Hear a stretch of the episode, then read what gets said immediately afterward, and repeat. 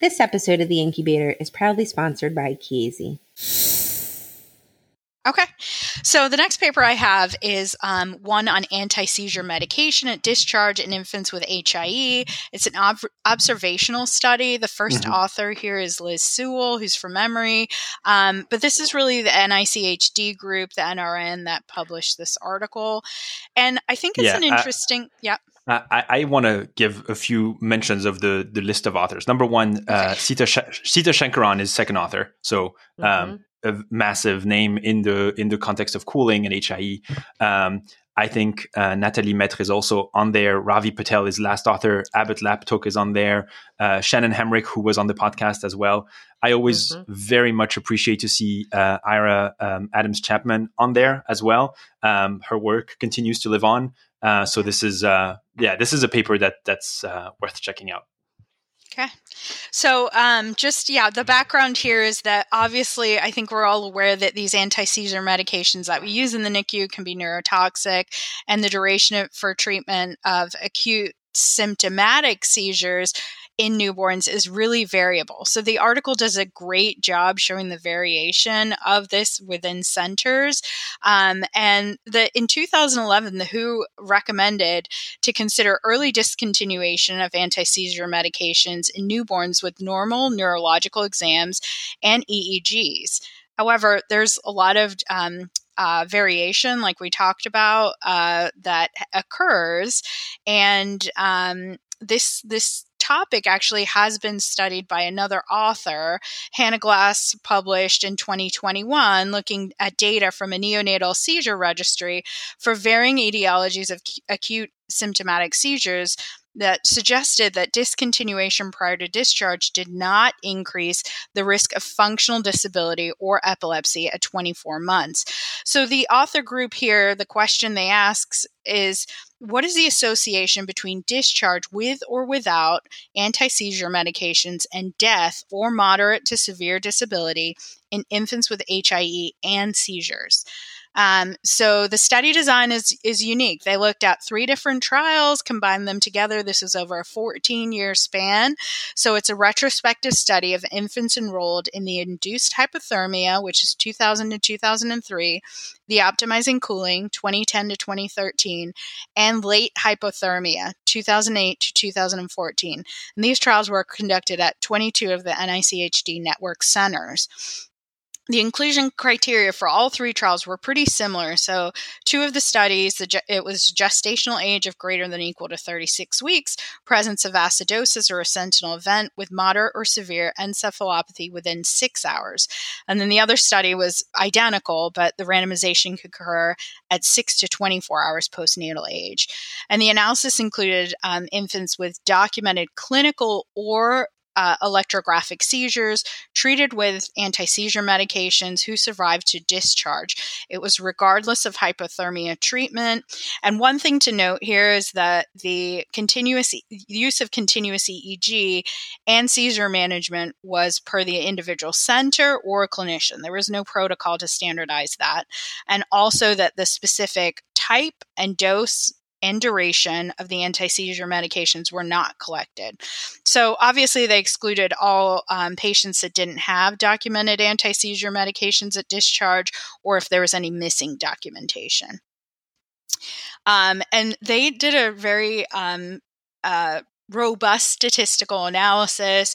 They accounted for, you know, the severity of the HIE, hypothermia treatment, the five minute APGAR score, uh, birth year, discharge on tube or gavage feeds, any use of EEG, and then the center. So there was some control for that. And they also had an exp- expanded model that included sex and neuro- abnormal neurologic a discharge exam, and they went even further and did a sensitivity analysis, um, including only infants who had an EEG performed, adjusting for the presence or absence of electrographic seizures, and then a secondary se- uh, sensitivity analysis that was the same, including the sex and abnormal neurologic dis- discharge exam. So the results were um, they had 740 infants that were enrolled in these NRN hypothermia trials, 302 met inclusion criteria, and of these, 61% or 184 were continued on anti seizure medication at discharge. And so, one of the nice um, figures that they have there is they they mapped out all 22 centers and there is a range from 13 to 100% um, in terms of what what centers you know kept their kids on anti-seizure medications at discharge. And that's a huge range so it just shows the variation of care. Um, they they also looked at maternal and neonatal characteristics and when you look at that table the intrapartum postpartum complications were slightly higher in those discharged home on anti seizure medications. Um, they also had a table looking at the hospital course that showed pretty similar um, outcomes, but severe HIE presented in 24% of those discharged on anti seizure medications com- compared with 22% of those discharged without. So there really was no difference in severe HIE. Um, when they looked at the abnormal neurological exam, 57% were discharged home on anti seizure medications versus 46% without. Um, and where there was a little bit of a difference is discharge with gavage or tube feeds occurred in 27% of those discharged home on anti seizure medications versus 19% without. The primary outcome was death after discharge or moderate or severe dis- disability, um, and that occurred in 44% of the infants with anti seizure medications at discharge versus 28% without. So, actually, higher in those that were discharged home on anti seizure medications. Um, and then, you know, one of the other outcomes that they looked at, obviously, they looked at the combined death or, or moderate slash severe disability. But then, then they also looked at death alone, and then the outcomes looking at the Bayley 2 and Bayley 3 scores uh, for cognitive and motor. And there was really no difference when you looked at those separately. Um, I thought it was very interesting. Uh, they looked at parent reported post discharge seizures.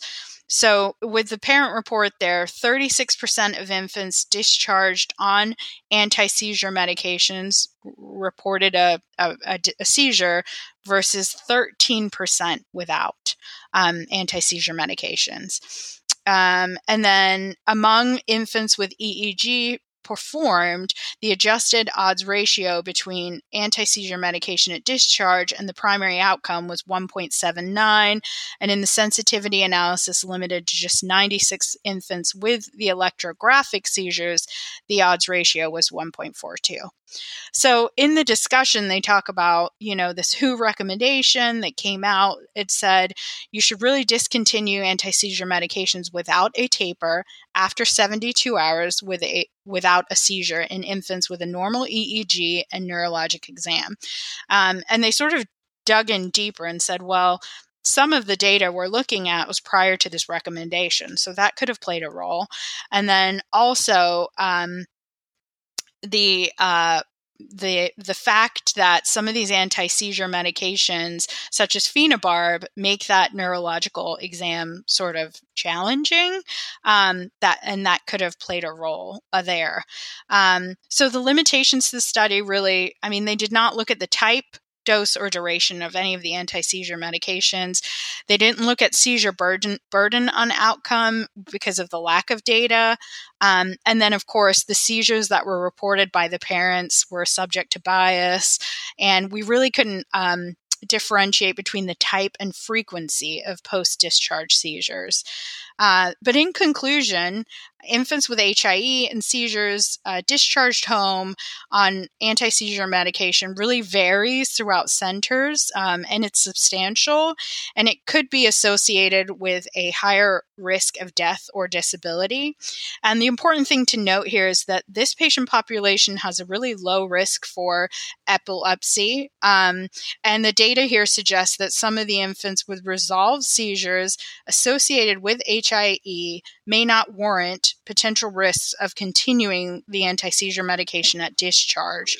Um, but as all good studies, there we still need more. So further mm. studies are needed on the efficacy, long term effects of anti seizure medication, as well as identifying which patients are at higher risk of epilepsy that may warrant that continuation of medication.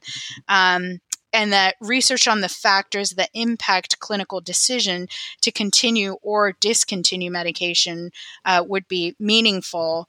And this could be an opportunity for some evidence based practice recommendations. Right. Um, so I thought, yeah, this was an interesting study where, you know, we sort of have have a recommendation like are we in line with it it really is variable per mm. center um i want to any thoughts yeah yeah I, w- I want to just just uh, emphasize something you said that the the risk of seizures is increased in HIE, but what they mentioned is that the risk of epilepsy, mm-hmm. right? So that the, that's that's really a critical difference, and, and you mentioned it correctly. But I want to just make sure people don't um, misunderstand what we're talking about because it's the risk of epilepsy that we're looking at now.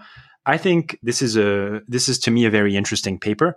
Um, I think you you read the title, you read some of the paper, and you're like, okay, so maybe like the babies who get discharged home on uh, anti seizure medications are just the kid with severe HIE, you know, and they're the sicker ones. Mm-hmm. But when you look at mm-hmm. table two and you look at their hospital course, the comparison groups are pretty much uh, very much similar, right? So yeah.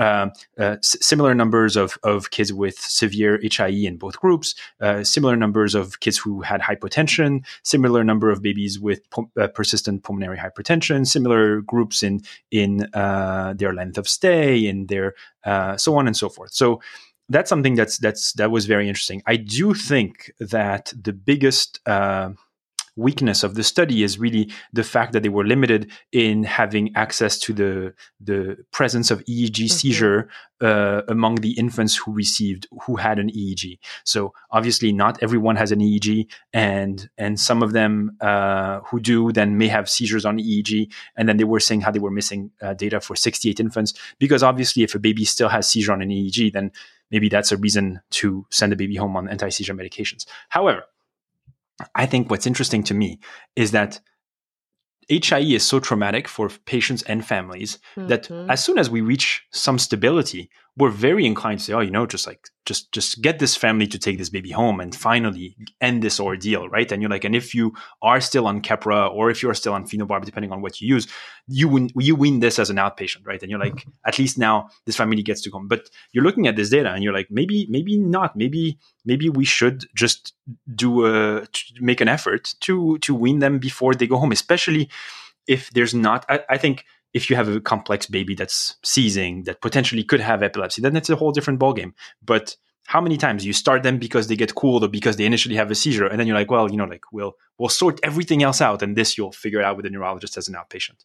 Um, very interesting, very interesting data from mm-hmm. the NICHD. What do you think, Daphna? And they did. I thought, you know, we did this a seizure uh, article a few weeks ago when we did this. It may may have been last month, but they did include clinical and and mm-hmm. electrographic seizures which i do think is important i mean there's a shift right in this this the, the, earliest study here was 2000 that was like 23 years ago there's been a shift in management mm-hmm. there's been a shift in the use of medications and what medications we're using and so i do think that that um, that was the difference here with the compared to the other studies that have previously been mm-hmm. done yeah. yeah i don't have much to add except that you know we don't we don't have a consensus. I've worked with like a dozen neurologists and they all have a different idea about how to tackle this. So i do think um i think we are develop we have enough information to start developing some guidelines. But to your point about families ben i think it makes us feel better not to rock the boat. Mm-hmm. but in my experience um, the impact when we say to a parent, you have to go home on the seizure medication, is actually not one of relief. it, I, I, find that they do not want to go home with seizure medications. And I, I, think it adds an additional stressor and burden on them. You know, we say, oh, the, the seizures should resolve, right? They're part of this acute uh, situation. But we're going to send you on all these medications just in case. And so, I, in my experience, parents do not like going home. I, I don't. I no, I, I agree. I, I don't think that's that's what I meant to say. But saying that parents yeah. are happy to go home on anti seizure medication, I think that when we offer the prospect of saying, "Hey, everything is good. We are just on these medications. You can mm-hmm. go home now and wean this with the neurologist as an outpatient, or we can keep you an additional seven days as we wean your phenobarbital or something." Parents are like, "No, I'll I'll take my baby home right now and mm-hmm. I'll wean this." So while I don't think I don't think they rejoice at the idea, they they definitely seize very often uh, my experience has been that they they do seize the opportunity of going home right there and then and figuring out the weaning of this medication once they go home rather than just keep staying in this dreadful place that the NICU is for seven days just so that we can titrate slowly their phenobarb. Um, but yeah. Well, and the WHO recommendation said without a taper.